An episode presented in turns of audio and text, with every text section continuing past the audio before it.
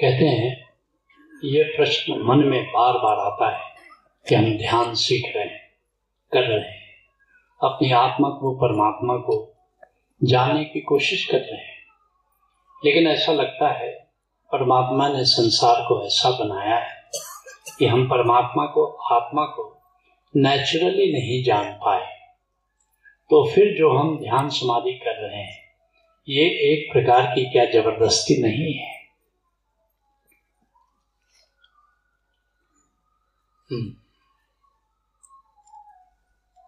नहीं जान पाए तो इसमें परमात्मा का दोष क्या है? परमात्मा ने ज्ञान देने की भरपूर कोशिश की है। और ये कोशिश, ये संभावना केवल मनुष्य की है वो जान सकता है कि मैं कौन। ये संभावना पशु को नहीं पंछी को नहीं किसी पंछी के मन में यह सवाल भी नहीं पैदा होता कि मैं कौन हूँ?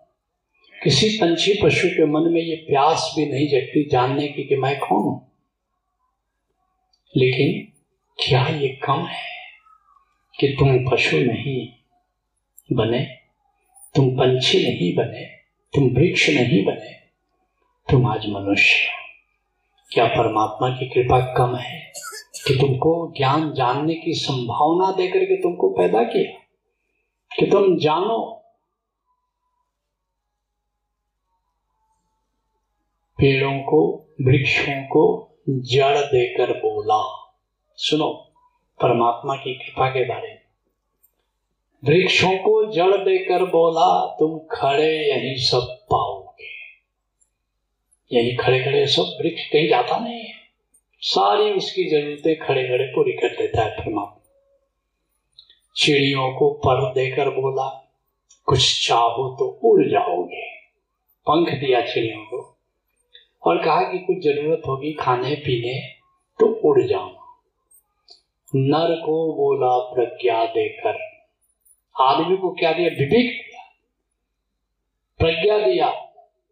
नर को बोला प्रज्ञा देकर कुछ चाहो तो लौटो भीतर। अब प्रज्ञा शरणम गच्छामी भजो शो शरणम प्रज्ञा की पूंजी हमें दी है। ये क्षमता दी है कि हम अपने भीतर जा सकते हैं। हम निराकार को जान सकते हैं। दिव्य नाथ जो आत्मा में गूंज रहा है, वो सुन सकते हैं। और बचपन में सब सुनते हैं। परमात्मा एक खेल हमारे साथ बराबर खेल रहा है। एक गजब की बात है। कोई भी खेल दुनिया में सारे देशों में नहीं खेला जाता। क्रिकेट हो, हॉकी हो, फुटबॉल हो, कबड्डी हो, मगर एक खेल सारी दुनिया में खेला जाता है। चाहे ऑस्ट्रेलिया हो श्रीलंका हो, कि भारत हो, कि इटली हो या ऑस्ट्रेलिया, इससे कोई फ़र्क नहीं पड़ता। एक खेल सारी दुनिया में खेला जाता है। कौन सा खेल है? लुका छिपी का खेल सारे बच्चे। क्यों? क्योंकि परमात्मा हमारे साथ लुका छिपी का खेल चल रहा है। बच्चे लुका छिपी के खेल में क्या कहते हैं? कहते हैं खोजो। जब बच्चे खोजने लगते हैं नहीं खोज पाता तो, तो मैं यहाँ हूँ। चुप। फिर छुप गया। अब खोजो। ऐसे ही परमात्मा छुप गया है। बातिन है और ज़ाहिर भी है। वो तुरंत गीत गा रहा है। धीमा धीमा गा रहा है। मैं यहाँ मैं यहाँ हूँ। नाहत नाथ है क्या? परमात्मा के गीत ही तो है। और सब सुनते हैं, सुन करके अनसुना कर देते हैं। वो कह रहा है कि मैं यहाँ हूँ, मुझे खोजो। लेकिन सुन करके लोग अनसुना कर देते इस फिजिकली भौतिक रूप से अंधे और बहरे 0.1 परसेंट है दुनिया में। लेकिन स्पिरिचुअली 99.9 परसेंट लोग अंधे और बहरे हैं। क्यों? परमात्मा गूंज रहा है। सबके भीतर लेकिन लोग सुनते नहीं।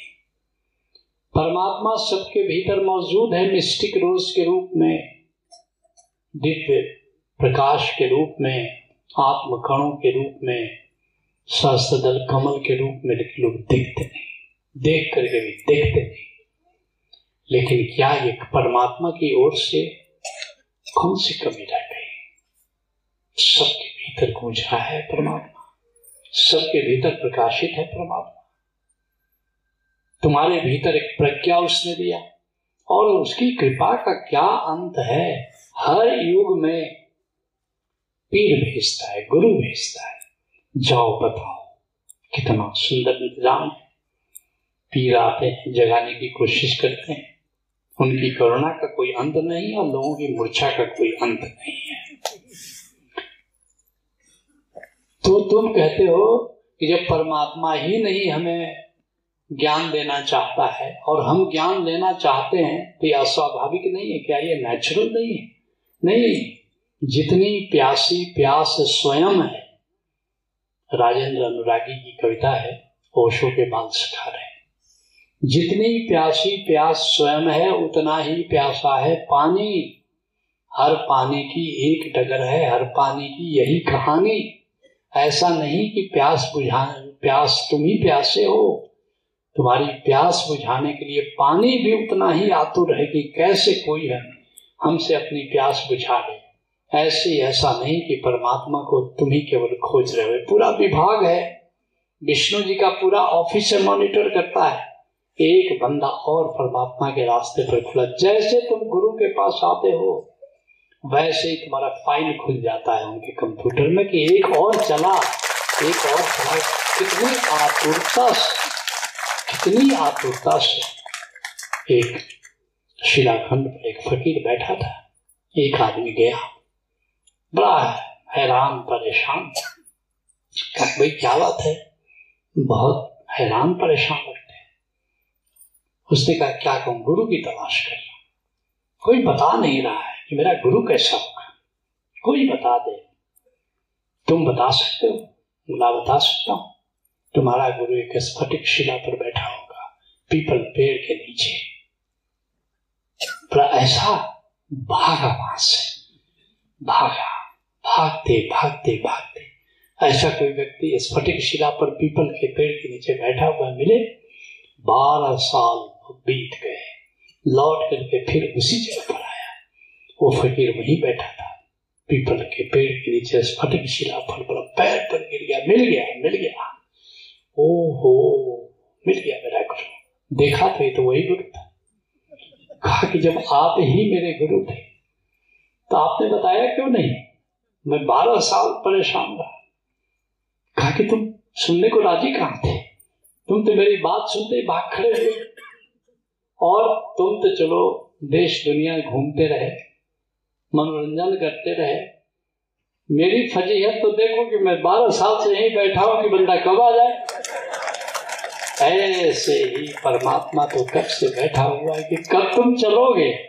लेकिन तुम्हारी हालत यह है कि तुम चलने को तैयार नहीं हो। कमी परमात्मा की ओर से नहीं है, कमी हमारी ओर से है। जिस दिन तुम चलते हो परमात्मा की ओर। भाई गुरदास कहते हैं, चरण शरण गुरु एक पैंडा जाए सतगुरु कोटि पेंडा आगे हुई लेते हैं। जब एक कदम तुम उठाते हो तो परमात्मा सदगुरु बनकर करोड़ों कदम तुम्हारी ओर उठाता है। एक कदम चलो तो सही। तुम आशा करते हो कि हम कुछ भी न करें और हमें सब कुछ मिल जाए।